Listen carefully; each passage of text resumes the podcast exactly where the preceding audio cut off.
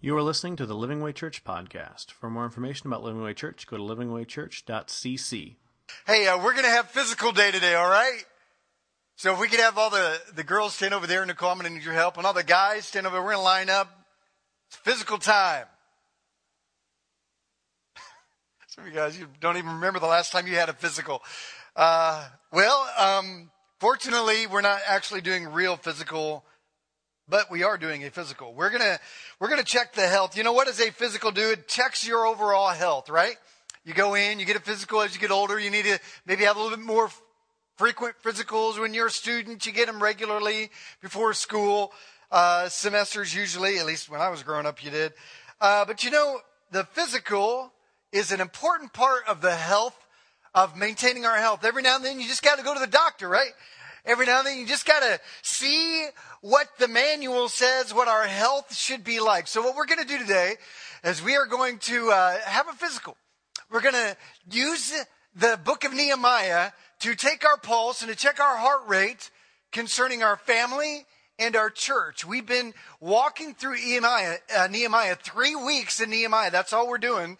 Uh, last week we started shift, and we're we're asking uh, you to kind of shift your view, your mind, your opinion of what you think about your family, about your church, and shift it towards what God says about your family and about church. So we've been kind of unpacking Nehemiah. The background of Nehemiah is very simple. The people of Israel had fallen away from God, so they lost their nation. They were taken away as captives into another part of the world. Over 70 years later, they were allowed to come back and try to rebuild their community. They rebuilt the temple of God. That's the story of Ezra. After God commissioned them to rebuild the temple, God commissioned them to rebuild the city walls. And there was a guy named Nehemiah who didn't come back to rebuild the temple. He actually stayed back in this foreign land and he was the butler of a king. He was the butler of the king of Persia. And he got news that the city was still in rubble, was still in ruin. So he asked his boss, can I go back and help rebuild and lead the city to become a place of identity again? So the king of Persia said, sure. And he went back and he helped them establish the city, what is to become Jerusalem once again. Now, here's the deal. We're talking about a city that had very limited number of people, maybe 50,000 people at the max were uh, represented in that town and in that city. And, and here's what's interesting about the book of Nehemiah is that it's found in the middle of the Old Testament, but it's actually the last event to take place in the entire Old Testament. So when you read the book of Nehemiah, I want you to be thinking this is the end of the Old Testament. This is the last thing that you're going to hear about God in the Old Testament. This is it. So let's look at it through the eyes of what a church should be like and through the eyes of what our family should be like. So here's what he got. When he got there, this is what he might have seen. He might have seen something like this. He might have seen a city that was in rubble. He would have seen and heard that the city was in ruin, and his heart was broken over broken walls. Now, why in the world was his heart broken over walls? Because this is important. This is not about rebuilding walls. This is about rebuilding a community. This is about establishing a safe place where people could grow and care for each other and nurture each other, and a safe place against the enemy and the attacks of those around them where they could gather and seek the face of God together. This is about not a city walls, but this is about a community. So what happens a lot of times is, is uh, this is like a lot of the Old Testament, like what does it have to do with us today? It has a lot to do with us today because what we're attempting to do here in our lives at church is to build a safe place, a community that cares, that makes a difference, in a place that you can come from the attacks of the world, attacks from your life, the stresses of life, and gather to a place, a safe place to see God. And our family is a mirror of that as well. Our family is basically the model, and church should mirror the family. So today, as we read Nehemiah, I want you to do two things. I want you to mirror or look through the lens of Nehemiah through your family. So when we take the physical today, we're going to see what a healthy family looks like. When we take the physical today, I want you to be thinking about your family. When we take a look at the church today, in Nehemiah, I want you to think of our church. I want you to think of the church that you're part of. Because this isn't about walls, this is about restoring lives. And it's exactly what the church and our homes are to be about. So, by the way, Jesus told us that we are that city. We are that, that new community. We are that kingdom on earth until he returns. So this is a great example, great mirror of what we are to be like in this life. Now, last week we went through chapters one through four, and just kind of a quick review. Chapters one through four, basically, he showed up to picketers, to protesters, and divisions. Uh, he showed up to a bunch of people that didn't want him to be there. He had to rally and inspire. And a couple of things that last week we learned is that as a church and as a family, we must have a clear, passionate mission of what we want our family to be like, of what we want our church to be like. Some of you, you just get married and say, hope men, you just wing it. And God doesn't want you to wing it through your marriage. He doesn't want you to wing it while you raise kids. He wants you to have a clear mission of how you want your family to be and to, to act like, and how you want your church to live, how you want your church to respond and to be in this city. He also told us that a church and a family, uh, we must stand together against attack. We talked about this last week, how there will be those that will come against you, that will try to divide your family, that will break up a marriage, that will try to, to bring division into church, and we've got to stand together. Also, last week we talked about how, me, how we must work together if we're going to see it happen. So last week we gave this opportunity for you to, to get to know a ministry in our church, and that is the Pit Crew. And uh, um, Joanna Denny, if you could come down here for just a minute. Here's what we're going to do this week is we're going to give Joanna a couple of minutes to tell you a little bit about ways that you can be involved in Kid Venture. So I'm going to have you go right over to this mic right here. And here's how it works out. Last week you heard about the Pit Crew. By the way, they still need you. So if you have not signed up yet and you just totally forgot, there's uh, Shauna right over there. Get a hold of her after church. Now, hi. Hi. Here you go. Uh, this looks. Uh, here, I'm going to lower this a little bit, Sean. I mean, uh, Chris. Oh my goodness. Because I've got Chris, uh, Sean's wife right here. All right, you're going to have to fix that. Uh, Joanna, she is our uh, children's ministry director. She does a great job. And uh, a way that we are a church, that we that a church works together to accomplish a great community. So, um, tell us a little bit about what happens over there in Kidventure.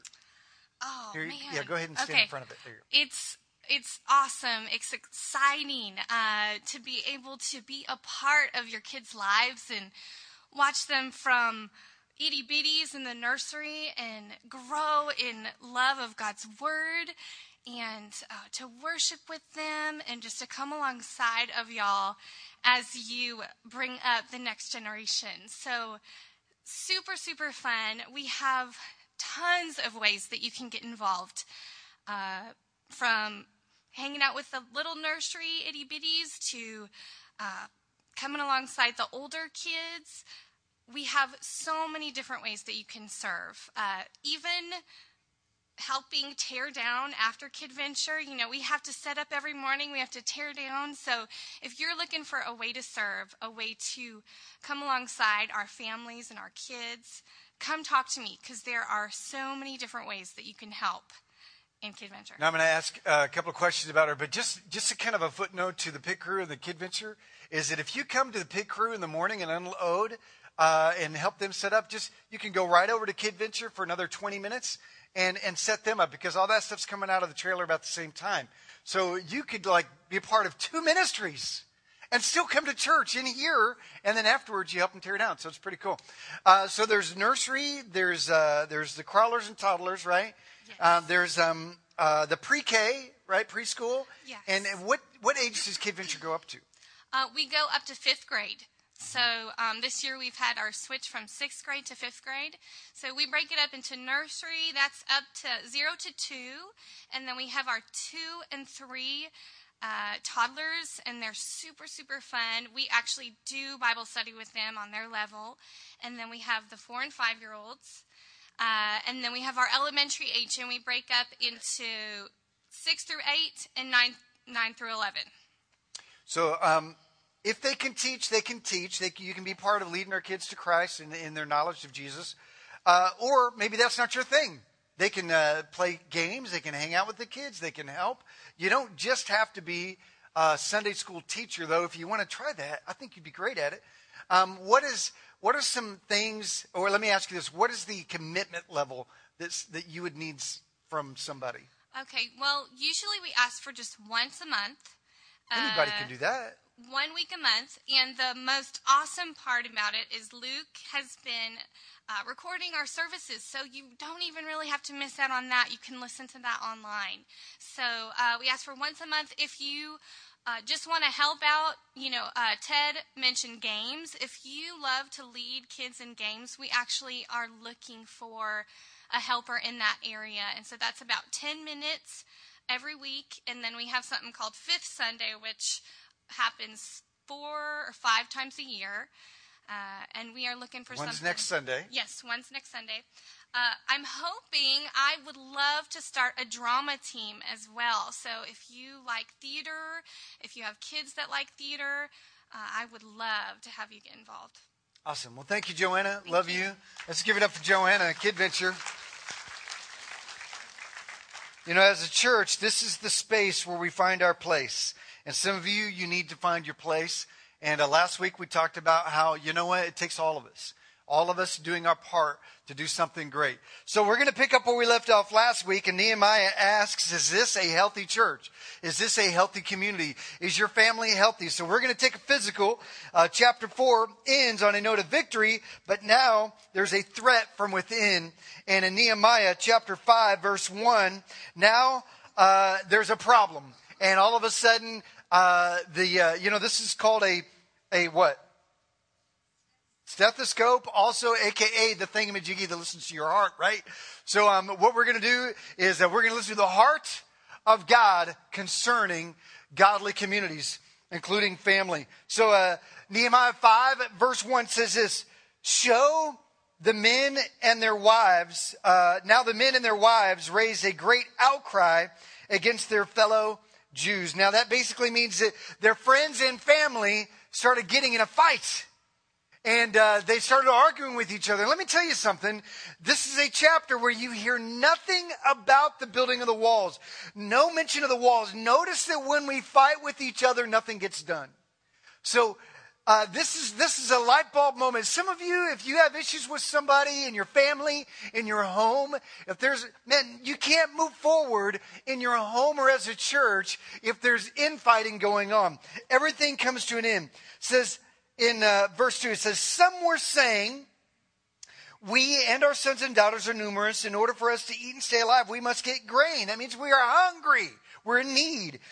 Still others, uh, others, uh, verse 3, others were saying, we're mortgaging our fields, our vineyards, and our homes just to get grain during the famine. That means some were in trouble. They're getting desperate. And then still others, verse 4, were saying, we have had to borrow money to pay the king's taxes on our fields and vineyards. And we are in debt. So we're in need. We're in trouble. We're in debt. They've fallen on tough times, famine and high taxes. They're overstretched. They're overstressed. And Nehemiah goes on to say that, you know what? Because of your debt, because of this issue with, uh, with your finances and your debt being out of order, this is what he says. He says, your children are becoming slaves because of your debt. He says they're in debt to so many people that it's compared to being in chains. And I want you to write this down. This is a healthy sign of a family in a church. And the healthy sign is this a healthy family of church takes care of their finances. Now, Nehemiah is not only a spiritual book, it's very practical. He says there's problems in the money department. And when there's trouble in the bank account, there's trouble in the home. He says they live and they conduct their money without God's perspective. And it's time to live and conduct and to view our money through the lens of God's word. So many problems in families are a result of poor use of money. Money problems are the number one problem in families. You realize that? The number one reason for divorce are arguments over money. The number one reason why couples are intimate, aren't talking, don't enjoy each other are money and stresses of money. The number one reason why churches fail are because of money. And it can tear families and churches apart, it can rob a community of life. And this is what his response was. Verse 6, he says, When I heard their outcry and these charges, he said, Man, I was angry. Let me ask you something. Do you get angry about your money problems? Do you get angry at your debt? Do you get angry at the at the misuse of your own finance? Some of you, that's why you're arguing it so much because you are angry and you don't know how to talk about it. You don't know how to communicate it, so you just get angry. Well, the Bible says that in Nehemiah, verses seven through thirteen, Nehemiah had a plan, and his plan was to gather everybody together and to basically call a meeting. And I want to ask you something. You know if you want to get out of financial bondage, you have to have a plan. You got to, maybe you need to call that family meeting and say, we're going to do things differently until we get out of this hole. We're going to spend differently. We're going to purchase differently. We're going to make changes. And you don't just do it. You meet and you talk it out before you do it. See, this is the problem with a lot of families is the husbands realize there's financial problems and they just make changes without talking to their wife. And then they just assume their wife should be along. Or wives just make the changes and expect their husbands to know better. We're not talking about this. And a sign of a healthy family is you talk about money. You talk about it. You get your finances in order and you take care of them. So this was his plan. He asked all the nobles, all the richy people, he says, give back their land, stop charging interest, and redeem their debt. Pay it back to them and set them free. Here's the second healthy sign of a family, and that is we look out for each other. You see, Nehemiah heard that there was problems going on, and he didn't just send them to a conference. He didn't just send them to a book aisle on finances. He actually did something about it. And let me tell you something. This is what a healthy family does. We look out for each other. When we see somebody in need, we do something about it. In a church, you know, a church is healthy when we see somebody who's hurting and we do something about it. We see a need and we try to meet it. We don't just send them downtown or we don't just kind of try to send them to somebody else. We try to do something about it. You know where that happens? In the small groups. Some of you guys, you're like, well, I'm in need and, and your church isn't helping me. Well, number one, we probably don't know number two, it's probably because you're not in a small group where people can know about your life. Because that's what small groups do. That's where we care. That's the community. That's the place where you'll get prayed for and loved on and cared for, and you'll be laughed with and maybe laughed at a little bit. I'm just kidding. Uh, you'll, you'll share the joys of life together and the troubles of life together because a healthy family looks out for each other. Nehemiah was angry at the injustice, the, impre- uh, the oppression, and the disunity. He was outraged. And you know what? We are to stand up for each other, and we are to stand up and help each other to find solutions and make sure that everyone is taken care of. And here's how I see it in a family. You know what? We have a lot of young people that do their own thing. We have a lot of parents that let their kids do their own thing. And they live separate lives. They have husbands, wives, live their separate lives. It's time to become healthy and to care about what's going on in each other's life. Not just care, but be there for each other, to make a difference in each other's life, to be involved in each other's life, to not ignore each other's life, but to take care of each other. This is what he goes on to say, in Nehemiah 5.14. He says, Moreover, when I was appointed to be their governor in the land of Judah until their 32nd year, that's for 12 years, neither I nor my brothers in the food allotted to the governor.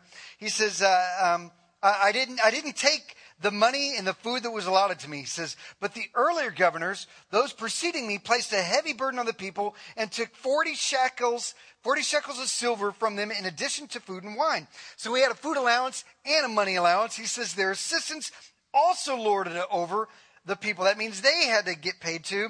But out of reverence for God, I did not act like that.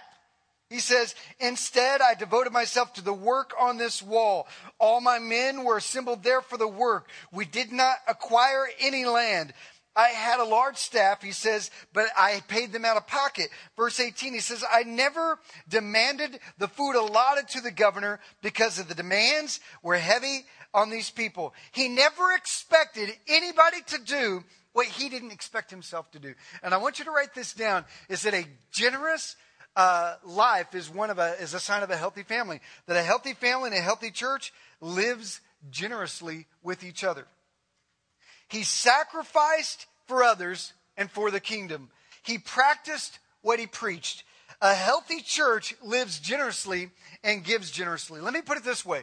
Um, we're not a big church. I don't know if you realize that. We're not, we don't have like, uh, we're not a mega church. We don't have thousands of people and, uh, we don't have tons of money coming in. And, uh, you know, uh, I don't have a big salary and all of our staff, they're either volunteer or we just give them an honorarium to say thank you. And it's not, and they all work other jobs. Chris, our worship pastor, you know, he has a full time job outside of the church. Sean Denny, our youth pastor, he has a full time job outside of the church. Joanna Denny is not a, a full time or even a part time employee of our church. She takes care of her family, but she is not, she's staff. And these are, those three receive an honorarium, a thank you for your service. I wish we could do more type thing. All right. I don't make a lot of money. I'm not getting rich on the church. You know why? Because the church isn't a place where we can do that right now. And, and even if it were, I don't know what I would do about it. But I'm going to take the attitude of Nehemiah and I'm going to go without so that we can, as a church, move forward as a community and do more in our city, do more in our community, do more outreach, and take care of more people around us. See, that's the attitude of Nehemiah. And is that your attitude? Are you willing to go without in order to see the kingdom be built? Are you generous in your giving? See, I don't expect you to do anything that we don't do. I don't expect or ask you to do it. And when it comes to your family, mom and dad, you set the pace. You, see, if you want to raise up generous kids, you got to be a generous person. If you want your kids to be giving to each other and giving to their siblings and giving to their families, and if you want them to have a generous heart, then mom, dad, be generous. Set the example like Nehemiah said. And you know what? He did something drastic because they were in drastic times. And drastic times require sometimes drastic measures. And some of you are in a financial bind at home, and it's time to be drastic. Now, I'm not a money seminar kind of guy. I, I don't do those sort of things. I don't give those sort of talks. But if you need a money makeover, I want to refer a book to you. Write this down. Dave Ramsey, Financial Peace University is one of his books, and another book, Total Money Makeover. Two books that, if you are in drastic financial times, will lead you down a path of, uh, path of drastic measures that will ultimately make you debt free and bring freedom to your life. Um, get drastic, find freedom, and live generously. That is a sign of a healthy church and a healthy family. So, how did he survive? How did he make it? Like, if he didn't make any money, how did he survive? Look at verse 19. He says, Remember me with favor, my God, for I have done, uh, for all I've done for these people. He says, You know what? I, I'm just going to trust God that you're going to take care of. I'm going to obey you. I'm going to trust you. I'm going to be generous. I'm going to trust God that you're going to take care of me. So he goes on. This is interesting here. Nehemiah 6, he says, They're almost done with the wall, and all of a sudden they're attacked again by somebody else, another accuser. Look at this Nehemiah 6, verse 1. He says, When the word came to Sanballat, Tobiah, and Geshem the Arab, and the rest of our enemies that I had rebuilt the wall, and not a gap was left in it, though up to the time I had not set the doors in the gates. That means the entire wall was done, but they hadn't put the, uh, put the doors in. So they were almost done. They haven't put the doors in. He says, and Sanballat and Geshem, these two guys, sent me this message Come, let us meet together in one of the villages on the plain of Oh no. Everybody say, Oh no. This is also known as the valley of oh no. And what we're going to, he says, meet me in oh no. And it says, but they were scheming to harm me. Here's what happens a healthy church keeps the main thing the main thing. A healthy family keeps the main thing the main thing. Here's the deal they were about to be finished with the wall. And these, these people who were scheming against him said, Meet me in the valley of oh no. And he said, Oh no. Literally, he said, I'm not going to do it. Because we have been given a mission, we've been given clear, clear mission and vision of what our community is supposed to be like. And I'm not going to be brought down from what I know we are to be doing. Some of you, you have all these people scheming against your family, maybe scheming against your role and what God wants you to do in our church or in, in the vision of your life. And you have voices calling you and telling you, trying to distract you and, and get your attention, saying, Come, come do this. Come, come here and do this. Hey, come here and do this.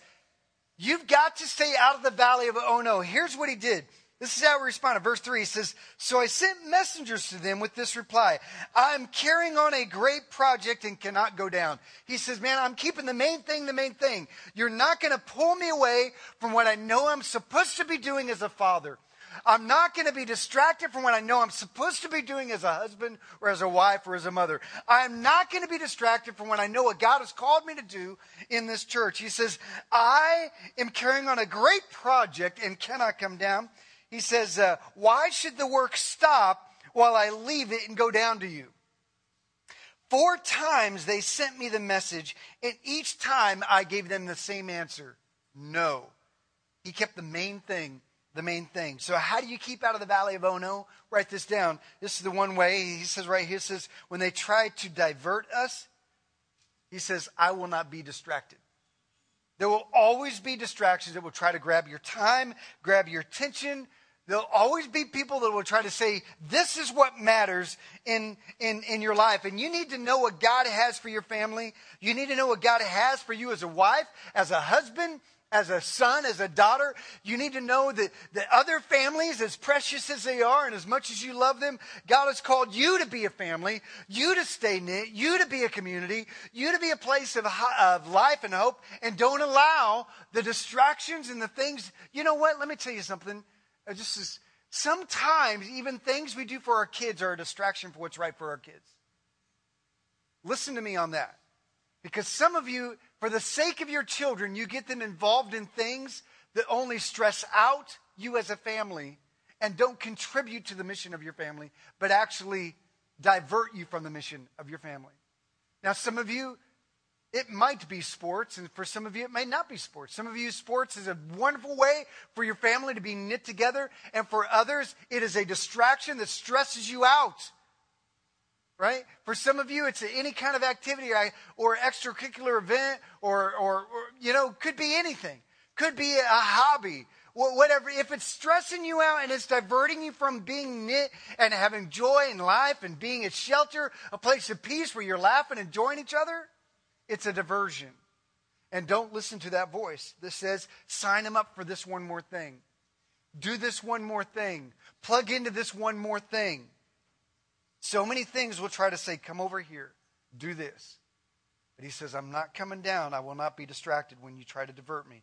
Nehemiah says, I know what is at stake, and I will keep my eyes on what's important for our family. Well, there was another attempt. The next few verses, verses 5 through 7, he has sent a letter. And in this letter, he has said that, that this is a letter that was a lie about what they were trying to do. And they said, if you don't meet with us, we're going to send this letter out to everybody. Now, think about that. If there was email at that time, basically somebody would say, All right, you either sign up for this event or you come meet with me, or I'm going to send this mass email out to everybody you know. And I'm going to tell everybody about what you're doing, and it's a lie. He says, he says, I'm going to tell everybody you're trying to trick everybody. You're trying to build this mighty wall because you're going to attack everybody. He says, You either meet with me or I am going to spread this lie. And this is what he says, verse 8. He says, I sent him this reply. He says, Nothing like what you are saying is happening. You're just making it up out of your head. He says, They were all trying to frighten us, thinking their hands will get too weak for the work and it will not be completed. He refuted it and he exposed their motives. He says, But I prayed. He says, God, he says, strengthen my hands. I want you to write this down. It says, They were trying to disgrace us, but I will take it to God. That's what he says. He says, You know what? There are people that are going to lie about you. There are people going to question your motives. There are people going to try to twist your words. You know, when uh, here's here's a practical thing with family. I always tell couples, you know what? As much as your extended family is always going to be a part of your family, the most important family are the ones in your household your husband, your wife, your kids. And I said, and if extended family distracts you from being a solid and healthy family as a unit, then guess who comes first? Not your extended family. In laws, I'm sure you would agree and would want this that you would want your husband and wife, your, your, uh, your son or daughter in law, or vice versa, to be healthy and strong. And so, so don't be a wedge in their relationship. Don't be a wedge that's going to distract them or pull them out. And don't threaten them. Don't say, well, if you don't show up at Thanksgiving, then, uh, then I'm going to tell everybody that you just don't like us anymore. Right? Paul says, uh, I mean, uh, Nehemiah says, he says, you know what? There will be people, sometimes in your own family, that will try to discredit you and disgrace you. There will always be somebody at work that will try to talk bad about you. There will always be somebody who will try to bring you down and say, well, you can't do kids because you stink at working with kids. Well, you know what? If God's called you to do that, God can put you in a place and empower you to do that. Here's the deal go to God with it. Nehemiah simply said, God, give me strength. Give me strength. God, you deal with the bad motives, you deal with the disgrace, you deal with what is being said, and Lord, just give me the strength to do what is right. Everything Nehemiah did was clothed in prayer. Lies that are spread can often paralyze us with fear. God, give me strength. Not by might, not by power, but by your spirit, oh God, let me do this. Let me ask you something. This is what you're going to find all through Nehemiah is that every time trouble arose, you, this, Nehemiah is actually one of the most prayerful, uh, prayerful guys in the entire Bible. Every chapter mentions Nehemiah's prayer life. Every chapter. I want to ask you guys when trouble comes your way, how fast does it take for you to talk to God about it? Is he your last resort when you've tried your very best to fix it and it falls apart? Or do you, like Nehemiah, stop in your tracks and give it to God? This is what he calls us to do and to be. Here's another attempt in Nehemiah. In uh, the very next verse, in 10, he says, uh, he, he, this guy comes to him and says, Hey, Nehemiah, they're going to try to kill you. So you should go and you should run to the temple and you should hide in the temple. Now, let me tell you something. The only people allowed in the temple were priests. So this guy came to him and said, You should run and hide in the temple and do something you're not supposed to do. And, and dive in there. And, and, and, but Nehemiah was wise to them, and this is what he said. He said, verse 11, he says, But I said, Should a man like me run away? I love that idea, by the way. He says, Man, you may look like a runner, but I'm not a runner. Some of you guys need to look in the mirror. Some of you men, some of you women need to look in the mirror and say, Will a man like me, will a woman like me run away? Have that kind of fortitude? And he says, Or should someone like me go into the temple to save his life or to save his hide? He says, I will not go. He says, You're trying to get me to do something that I'm not supposed to do. You're trying to make me go someplace where I'm not supposed to be uh, at. Uh, that is not for me to be there. You're trying to pressure me and tell me to run away. And he says, I realized that God had not sent him, but that he had prophesied against me because Tobiah and Sanballat had hired him. And he had hired him to intimidate me so that I would commit a sin by doing this, and then they would give me a bad name to discredit me. I want you to write this down is that they were trying to deceive us, but I will not compromise. That was his response. I want, to, I want you to hear this. There will be people there will be family. There will be people even in your life that will try to distract you from your mission in God. That will try to distract you from your mission in your family. That will try to lead you astray and lie to you. You know, I hear it all the time. Uh, wives, uh, they hang out with friends and they, they fill their, their, their heads with, with lies and uh, about their husband from other people. Right? They'll say, well, you know, he's good for nothing. You should just leave him. He's a blah, blah, blah you know, or, oh, I can't believe he did that. Or same thing with the husbands. You hang out with God, you go, man, I wish my wife was like that. I wish, you know, I wish I could have a life like that. And all of a sudden you get these lies, you get these attacks, and, and the enemy will try to say, run from your marriage, run from your wife, run from your husband, run from your kids, and run. And you need to look in the mirror and say, am, am I the type of man that will run? And the answer is no. You're not going to run. You're not going to run, wife. In fact, you're going to take it to the Lord and you say, I will not compromise my family. I will not compromise my marriage. I will not compromise what God has called me to do and to be. And when it comes to church life, God has called us to stand pure and to be honest before God in the mission that He's called us and not to bow down to compromise in our life. A friend of Nehemiah was tempting him to compromise his faith. And he says, I will not be pressured to sin. I will not be pressured to quit. I will not be uh, pressured to compromise my faith. We will be tempted by the enemy. It's a guarantee. How will you respond? Verse 14, he goes on, he says, Remember Tobiah and Sanballat my God, he begins, he begins to pray. Remember, he, he bathed everything in prayer. He says, Because of what they have done, remember also the prophet Noadiah and how she and the rest of the prophets have been trying to intimidate me. He says, God, remember them all. God, it was hard. But then he says this He says, So the wall was completed on the 25th of Elul in 52 days. So basically, says, God, you know all those people that talked about me? in your face, everybody. Right? I was talking about this last week. This was a wonderful in your face moment. 100 years of ruin, and they built the wall in 52 days, and he says, Ha! In your face! He says, You tried to stop me, God. Remember Sanballat? Yeah, he tried. Remember Geshem? Remember Tobiah? And remember those prophets? Remember those people? Remember those ladies, God? All of them, they tried to intimidate me, but ah, we finished. You know what? One day you're going to be able to stand before God and say, You know what, God? Our marriage survived. Our family survived. This church survived. What you called me to do survived in the face of those that tried to attack us and try to bring us down. Nehemiah reminds us that the spiritual battle is greater than the material battle. The barriers were not the resources. Guys, listen to this. In 52 days, he did what 100 years could not do. And it wasn't about having lumber and the materials and the stone and the people. It was about the obstacles of the heart. The entire book of Nehemiah is about the verbal and emotional and psychological attacks that he had to combat. Nehemiah is a great reminder that the spiritual battle is greater than the material battle. Chapter 6 ends with the completion of the walls, but the critics kept coming, the intimidation kept coming, the detractors will never stop. And like Nehemiah, guys, listen, Jesus accomplished the mission.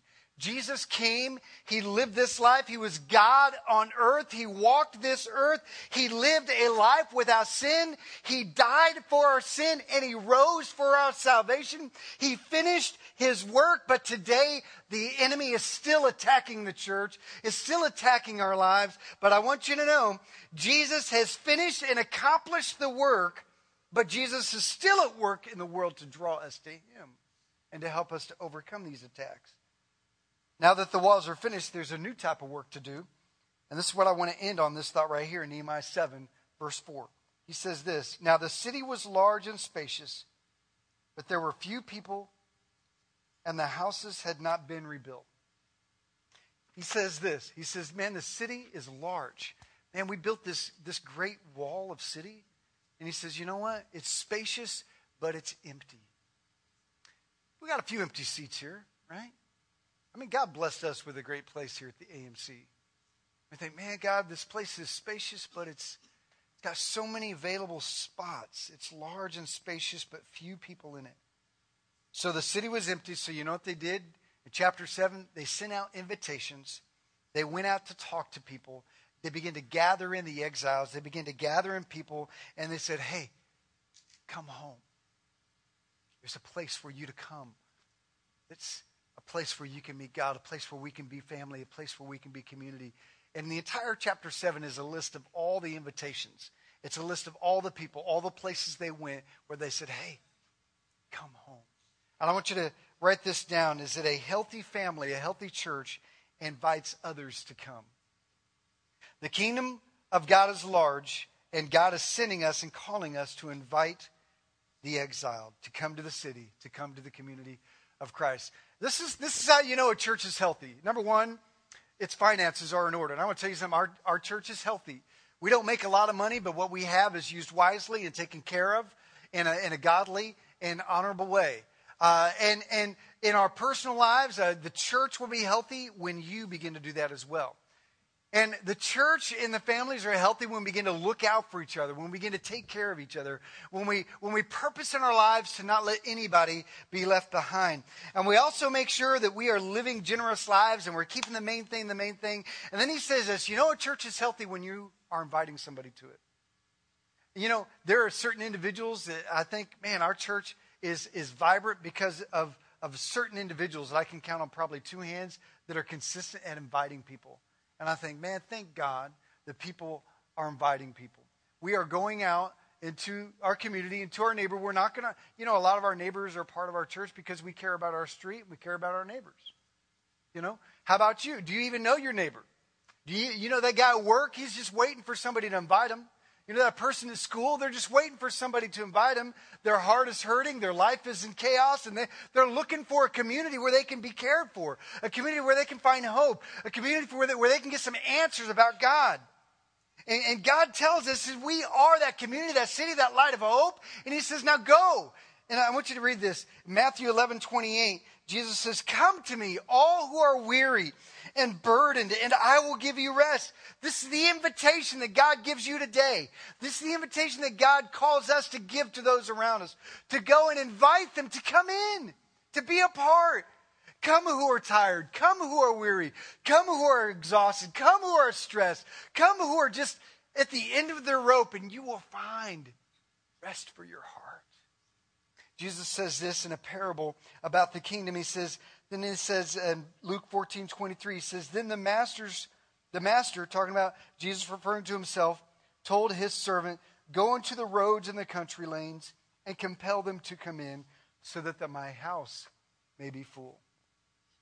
Now, the house isn't talking about church, the house is talking about the kingdom of God. Now, this just represents a gathering of the kingdom of God. It's not talking about an actual house. But we know that we are healthy when we are inviting when we are seeing that growth through invitation. So they moved in to the city, and here's where we're going to end in Nehemiah 8 1. He says, All the people came together as one in the square before the water gate. they had their own water gate. How about that? Um, they told Ezra, the teacher of the law, same guy as the book, to bring out the book of the law of Moses, which the Lord had commanded for Israel. He read it aloud from daybreak till noon, and all the people listened attentively to the book of the law. Ezra opened the book. All the people could see him because he was standing before them. And as he opened it, the people all stood up, and Ezra praised the Lord, the great God, and of all the people, he lifted, and all the people lifted their hands and responded, Amen, Amen. Then they bowed down and worshiped the Lord with their faces to the ground. This is the last thing. A healthy church, a healthy family are people of the book. I'm not talking about, you know, TV guide. I'm not talking about, you know, some other book. I'm talking about the book. I'm talking about the Word of God. Some of you guys, you want to you, you want to pulse, you want to get the heartbeat of your family. You want to get the heartbeat of, of if your family is healthy. Are you guys growing in God's Word together? Are you guys seeking God's word together? Are you actually getting out God's word and growing as a family together? You see, the Bible is not a suggestion list, it's not an options list, but a to do list. A healthy family lives by it, is directed by it, and lets it direct the decisions of their life and their choices. And some of you, you, you know, you're like, man, I want my family to be healthy. Well, start living God's ways and watch your life's and your family's ways be turned around. This is so important because mom, dad, you have to lead the charge in this. They don't just, uh, uh, you know, in this group, they didn't just show up and, and, and kind of doze out and glossy listen and take a nap and go back to normal. The Bible says in Nehemiah 8 that they read it, they responded, they were convicted, they moved uh, their life to shape around the obedience of what it said, and, and they became people of the book. They became people who lived it. And this is my responsibility as a pastor. Look at Nehemiah 8 8. He says, They read the book from the law of God making it clear and giving the meaning so that people understood what was being read. You see, it was different language. It was difficult to understand. Uh, and, and you know what a responsible pastor does in a church? I break it out for you. I break it down for you. A good church has a pastor that reads and makes it clear. A good pastor explains and gives its meaning and helps it to come alive. Now, check this out. The next verse, in verse 13, it says, this is our responsibility, mom and dad. It says this On the second day of the month, the heads of the families, uh, some translations say the fathers, along with the priests and Levites, gathered around Ezra, the teacher, to give attention to the words of the law. The responsibility of family is not to make sure that you are taught by me. The responsibility of the family is to make sure that you're taught by the family leaders. That means mom and dad. So, mom and dad, take a proactive position and start growing in your walk with God and teaching your kids. Here's what we do in our family we actually have a weekly Bible study.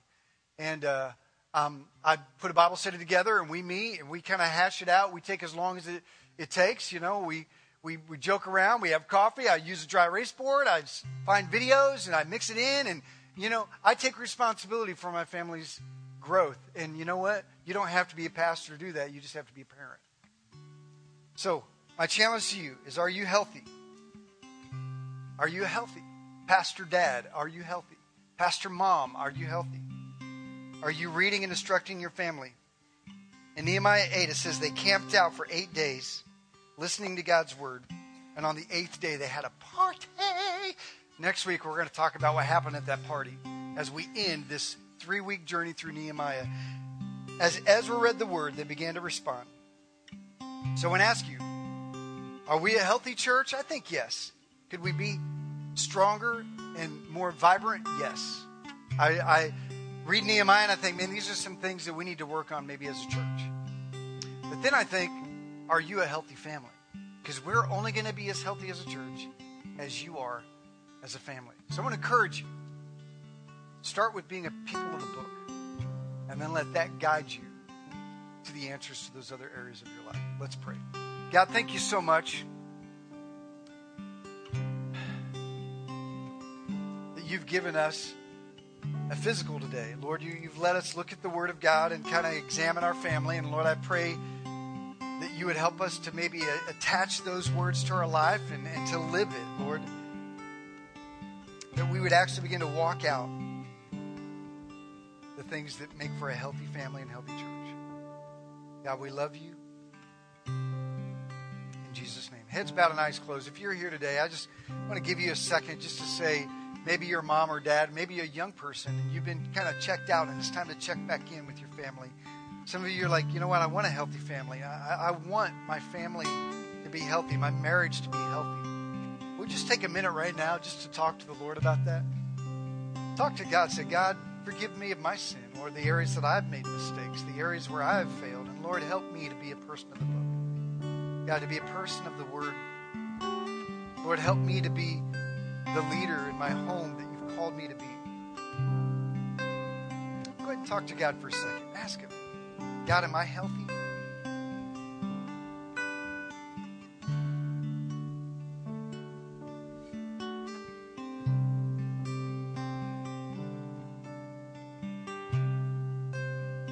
you guys to look up here for a minute. You know what? Some of you guys are sick. Some of you, your family is sick today. For some of you, your marriage is sick today. But the great physician, it's not me, it's Jesus. And he is here. He says, Come, weary and heavy laden, and I will give you rest. So some of you need to find the rest of God today. For your sick and weary family, and know that there's healing for that family available. There's healing in that marriage available. Walk according to His way. Father, thank you for these men and women. Lord, help us to be people of the book and a church of the book. Lord, help us to, to raise up a community that sets a standard of, of hope for those around us, God, we pray. In Jesus' name, amen. Thank you for listening to the Living Way Church podcast. If you enjoyed this message, we hope you come visit us in Garland, Texas. For directions and more information about the church, go to www.livingwaychurch.cc.